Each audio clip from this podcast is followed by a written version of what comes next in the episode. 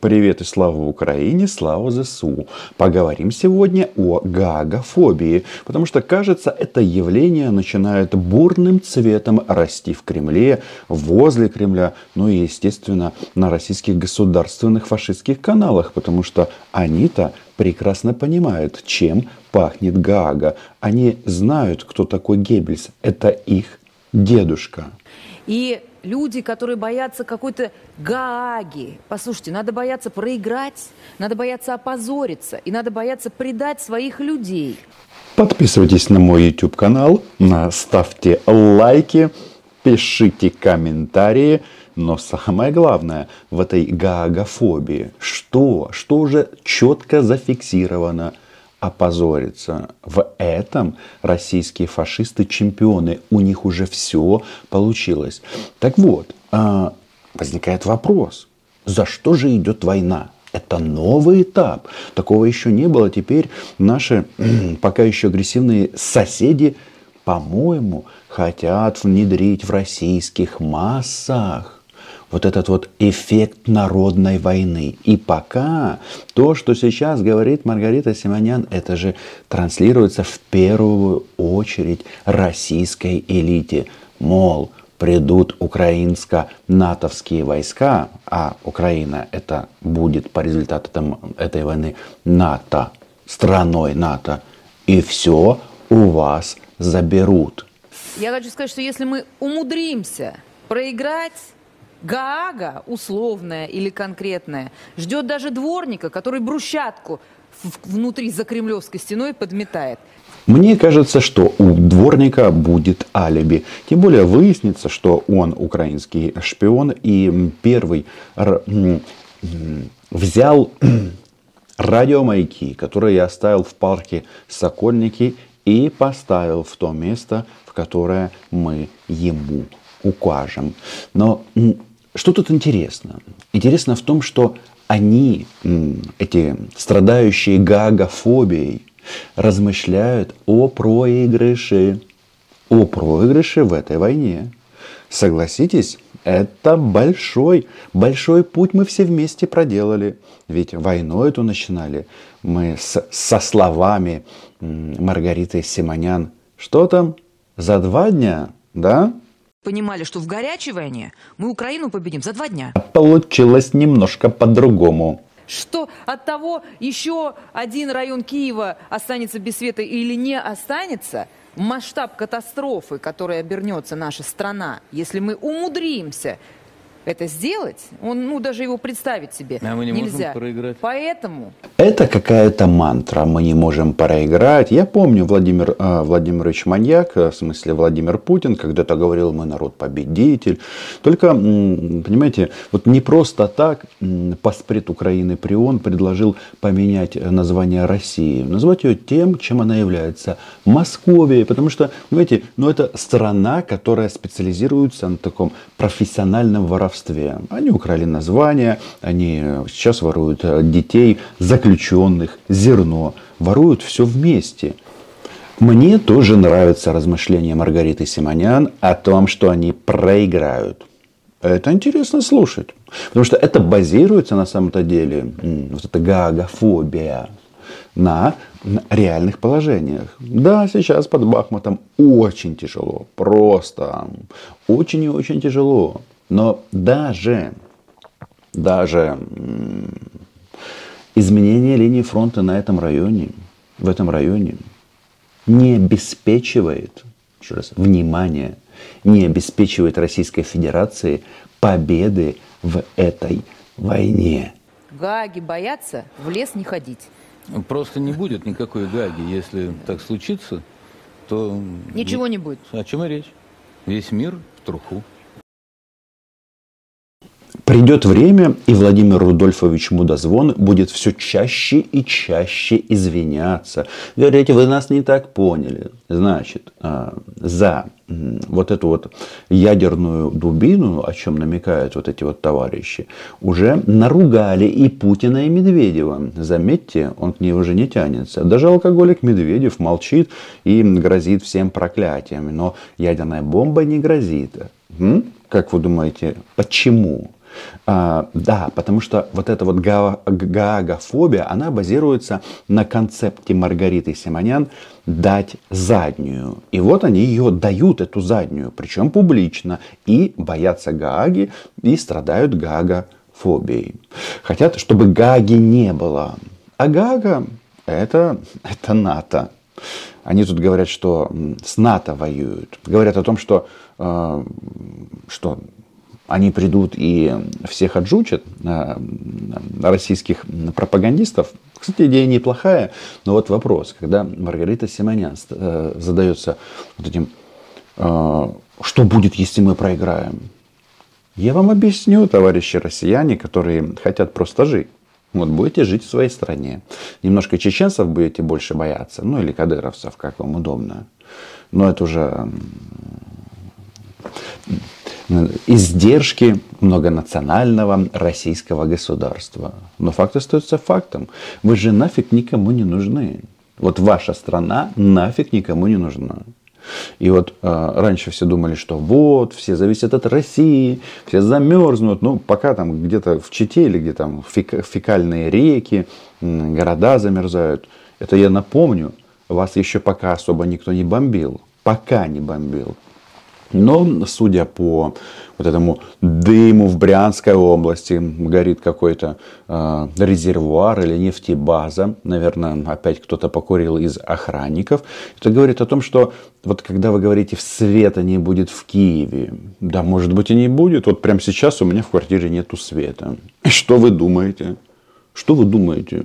Какие последствия этого?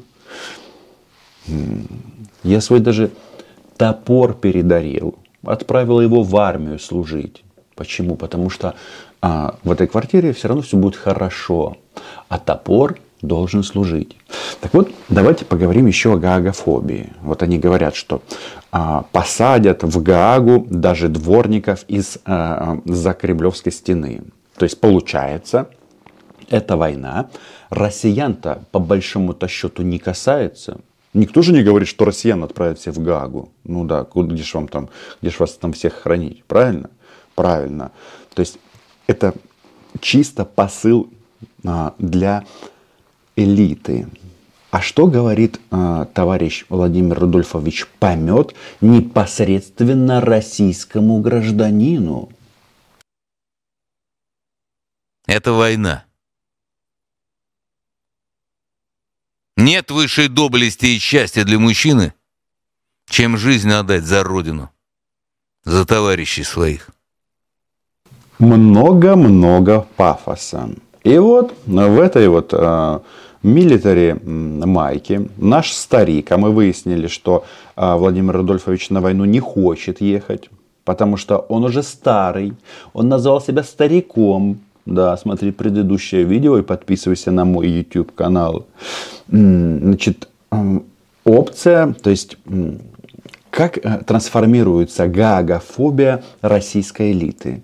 Она трансформируется в то, что российский мужик, а, его часто называют российские пропагандисты Кузьмич, то есть почему-то считается, что это 40-летний мужик, на котором все держится. Вот мне 42 года, и, честно говоря, я вот думаю, вы что думаете, а, российские граждане в этом возрасте, они обладают какими-то качествами супервоинов или еще что-то?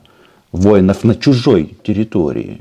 Тем более Кузьмичам а, из армии России я хочу кое-что рассказать. В принципе, а зачем а, что-то придумывать? Вот как обстоят дела на самом деле, рассказывает кто? Ну, сам помет, сам мудозвон. Кому не могу сказать. У меня в передаче Игорь Марков рассказывал о страшной трагедии, которая произошла. Притом она такая длящаяся трагедия. С чем она связана? Погиб человек. И вот его семья получает письмо. Из предоставленных Панченко ВВ документов следует, что для участия в специальной военной операции Панченко военным комиссариатом Ставропольского края не направлялся. Внимание, внимание, россияне. Это что получается? Наш дед Ванга, Аркадий Аркадьевич Бабченко, мой друг, прав. Прав. Потому что Родина тебя кинет, сынок, всегда. И вот мы видим классический пример. То есть, когда надо, когда надо что? Посмотреть российский фашистский телевизор. И чтобы вот эти вот российские власти попробовали избежать Гааги, этот парень отправился на войну, где что с ним произошло? Что обычно происходит с российскими военнослужащими. Кто не верит, спросите, где вторая армия мира. Он сдох. Его просто уничтожили, как российского оккупанта. И правильно сделали. И самое главное, так будет со всеми. Но теперь вопрос же не об этом. Вопрос, что ждет его семью. Кроме того, в военном комиссариате Ставропольского края отсутствуют сведения о сроке контракта об участии в специальной военной операции, операции общей продолжительностью не менее шести месяцев. Министр, целый министр ее мать! Это министр подписал! И вот Мудозвонов возмущается. Возможно, в данном случае в нарушении российского законодательства эта семья получит компенсацию. Возможно. Но это будет единичный случай. А все остальные, вот эти вот мамы, которые время от времени тут записывают всякие видео, которые собираются ехать и на Донбасс, или на другие оккупированные территории искать своих сыновей мертвых. А кто вам сказал, что вы получите эти компенсации? Ну, это же крутяк, крутая тема. С вас жизни ваших сыновей и мужей для того, чтобы кто-то не уехал в Гаагу. А вот он, этот парень. Смотрите, как он истерит. Не хочет в Гаагу. Хочет, наверное, на озеро Кома. Это подписал гребаный министр. Это государственный деятель, который приводит закон, по которому кто такой Андрей Владимирович Панченко? Доброволец 13-го отряда Барс, отдавший жизнь за родину. За родину. Родина у Родина, она нам нравится. Ну ладно, это российские э, сумраки грусти мы цитировать не будем. Ну так надо было продолжить мысль за родину. Ги... Ну, ну, ну мы же знаем все это, все это слово. Мы знаем его. Пишите ваши, коммента... ваши, ваши варианты в комментариях.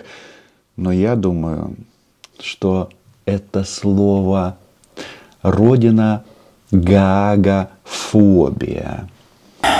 Это не Министерство труда и социального нападения на население. А могли еще написать? А мы вас туда не отправляли. А че вы туда поперлись? А вот развелись, черти кто! Вот понаехали тот у Ставропольского края. Деньги хотят отобрать. А ведь это прекрасно. Ведь каждый российский гражданин в глубине души, если хотя бы у него она есть и чуть-чуть мозга, чуть-чуть, знает, что эта война именно закончится вот этим – После смер... смерти, ну, может быть и после смерти и смены власти в России, придут новые люди, которые вот этим вот товарищам, которые сейчас мерзнут под Сватово и умирают под Бахмутом, им скажут, а мы вас туда не отправляли. Помнится, есть такие там разные товарищи, на грантах кремлевских, которые до войны использовали вот такой вот интересный термин в части войн в Чечне. Первая, вторая. Я вот часто делаю эту ошибку, но всегда исправляюсь. И там звучал такой термин. Ельциновские солдаты. А вот здесь будут говорить путинские солдаты. Мы вас не отправляли. Да? Они по ночам хорошо спят? Родина сказала сначала, сынок, ты мне нужен.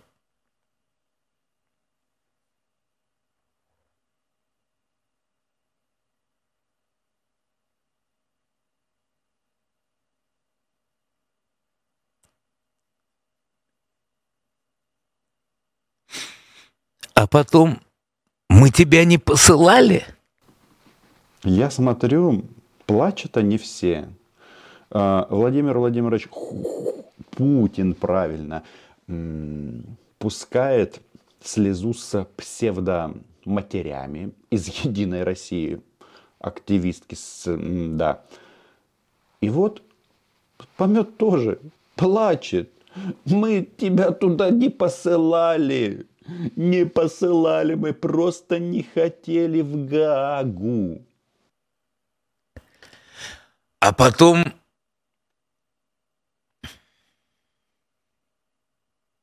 нет, чтобы вызвать отца.